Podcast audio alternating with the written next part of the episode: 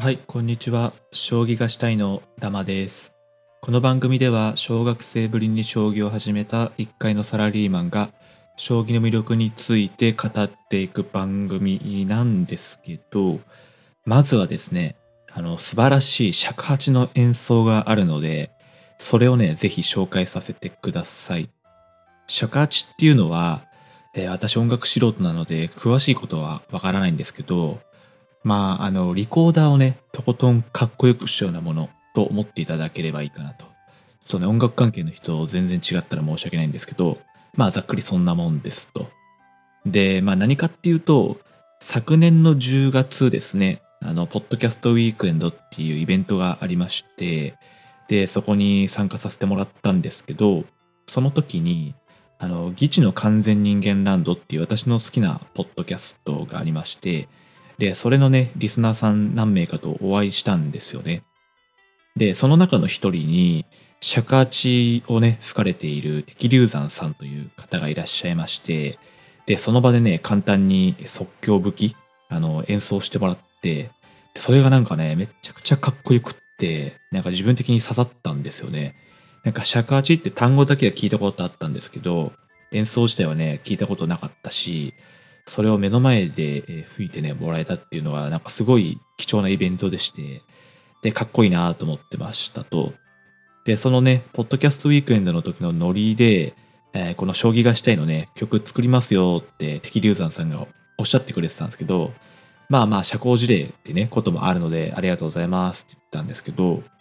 まあ数日、数ヶ月経ってですね、やっぱあの時の尺八かっこいいなっていうふうに思い返しまして、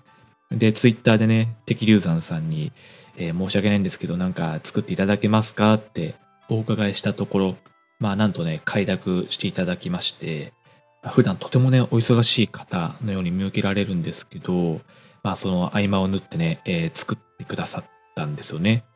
でもオーダーもね、その将棋に合うような、まあ今ね、使ってるそのフリーの音源の、まあ、イメージも聞いてもらって、まあこんな感じで、将棋に合うようなっていうね、本当にざっくりしたオーダーしかしなかったんですけど、すごいね、しっくりくる、私的には完璧なものを作っていただいたので、ちょっとね、フルで皆さんにも聞いていただきたいなと思うので、はい、ここで差し込みたいと思います。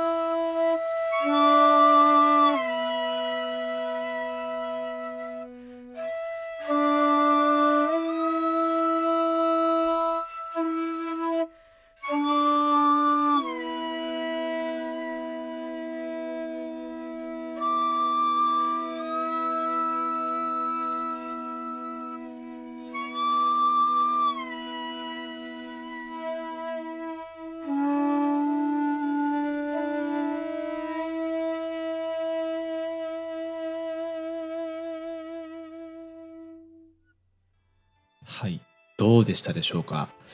なんていうかね、心が洗われるような感じですよね。あの、この番組用にってて作ってもらったんですけど、本当に音源いただいてから気に入っちゃってね、もう何回も聞いてるんですよね。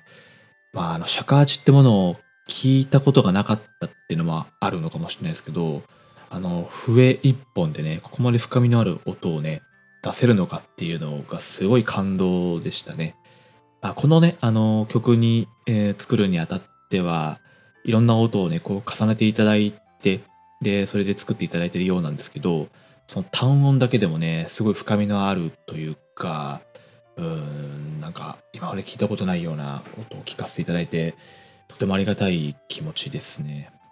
で、まあね、私みたいにね、こう尺八かっこいいなとか、まあ興味を持った方はね、概要欄に敵流山さんの Twitter アカウント載せてますので、まあぜひね、フォローとかしていただけるといいんじゃないかなと。私がね、勝手にこの場で、えー宣伝していいのかちょっとわからないんですけど、まあまあ Twitter ってね、そういうものだと思うので、はい、まあいいかなと思って勝手にね宣伝させてもらいますと。んでですね、この曲をね、挿入歌に、まあこれからね、あのエピソード配信していこうかなと思ってたんですが、まあちょっとね、聞いていただいている方には、あもしかしたら残念なお知らせかもしれないんですけど、しばらくね、このポッドキャスト配信っていうものをね、お休みしようかなと思ってます。まあ、あの、休みって言ってね、そのまま辞める可能性もあるんですけど、うん、全然ね、あの、復帰する可能性もあるので、一旦はお休みということにさせてもらいます。理由は、まあ、いろいろあるんですけど、シンプルにね、他にやりたいことができてきて、で、あれもこれもってね、手を出すのも中途半端になっちゃうので、じゃあ時間を捻出するってなったら、ちょっと一旦ね、この配信にかかるところをちょっとやめてみようかなと思った次第ですと。コンテンツとしてね、続かないと意味がないものになる。まあ、いずれ風化してね、なかったものになるっていうのはね、あの、身を染みてというか、まあその通りだなと思ってるので、まあ最低1年はね、続けようかなと、この配信始めた時には思ってて、まあそこはね、最低限達成できたのかなと思うので、まあまあ区切りもってことでね、昨年3月ですかね、に配信開始してるので、まあ約1年半弱ということで、まあある程度のスパンでね、配信はできたのかなと思ってます。まああとはね、ポッドキャストやろうかなと思ったきっかけとして、仕事上ですね、対面の打ち合わせがほぼほぼなくなりかけていって、まあコロナの影響とかあって、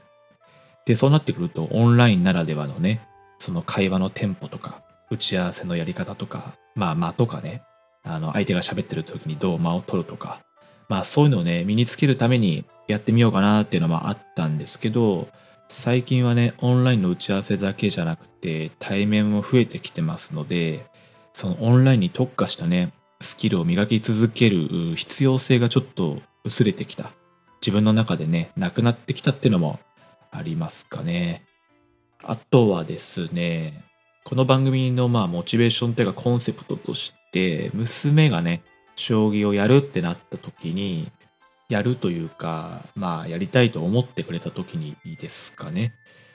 とっかかりはね、自分で教えたいなと思ってるので、その将棋の知識とか、まあ、指し方とか、その指し方じゃないところ、戦型とか、まあ、礼儀云々含めてですね、自分の中で体系立てて情報をストックしときたいっていうのがあったので、頭の整理も兼ねて、うん、配信しようかなっていうのをね、それを残しとこうというのがあったんですけど、それもね、今エピソードで言うと80ちょいぐらい撮ったので、一旦ね、まあ全部網羅したかっていうとそんなことはないですけど、自分の中でね、一旦まあやりきったかなっていうとこまでは配信したので、区切りがついたかなっていうのもありますと。えーなのでね、今娘3歳弱なんですけど、まあ、将棋をね、できる年齢で興味を持ってやりたいってなってくれたらね、また単体で、えー再開するかもしれないですし、まあ、娘と一緒にね、その成長記録として、このポッドキャストをね、二人でやるっていうのもなんか、それはそれで面白いかなと思ってるので、うん、そういう可能性もありますよね、というのでね、まあ、番組一旦止めて、もうこれで綺麗さっぱりやめるってよりは、うんそういったね、きっかけで、えまた配信するかもしれないし、まあまあこんなこと言ってますけど、また数週間後にね、ポッとね、まあ実はちょっと時間いたしまたやるかってね、あの再開、しれっと再開してるかもしれませんけど、まあそんなこんなの理由でね、なんか嫌になったからやめるってよりは、他とのね、ちょっと兼ね合いを見たときに、一旦はちょっと止めてみようかなっていう、まあ軽い気持ちですという感じですね。でですね、Twitter アカウントとか Google フォームは引き続き残りますので、自分でね、将棋のことをこういうの調べるのめんどくさいけど、こんなエピソード喋ってくれると助かるなとかね、そういうね、リクエストとかあれば、単発でもお伺いしてあげていきたいなと思ってますので、お気軽にね、あの、コメントとかいただけるとありがたいかなと思っています。またね、まあ、やめる、やめる詐欺じゃないですけど、一旦こうやめるってなった時にね、えなんか応援してましたとかね、またなんか再開してくれるとありがたいとかね、まあ、思ってくださってる方はそういうコメントいただけても、まあ、なんかやっててよかったなと思えるので、はい、そういうものも、もしよければ、お寄せいただけるとありがたいなと思っております。はい。じゃあね、あの締めっぽい感じにもなりましたが、一旦ね、こんな感じで終わりにしようかなと思います。またね、再開することがあったら、あ将棋の話だけじゃなくてね、まあ、例えば、他のボードゲーム、囲碁とか、ボードゲームじゃないか、なんか麻雀とかね、まあ、あるいはね、もうなんか自分ごとももうちょっと入れてね、なんかこんなことありましたとかね、本当に日記の延長みたいに使ってもいいかなと思ってるんで、はい、そんな感じでまたお会いできる日を楽しみにしておりますということで終わりにしようと思います。はい、ありがとうございました。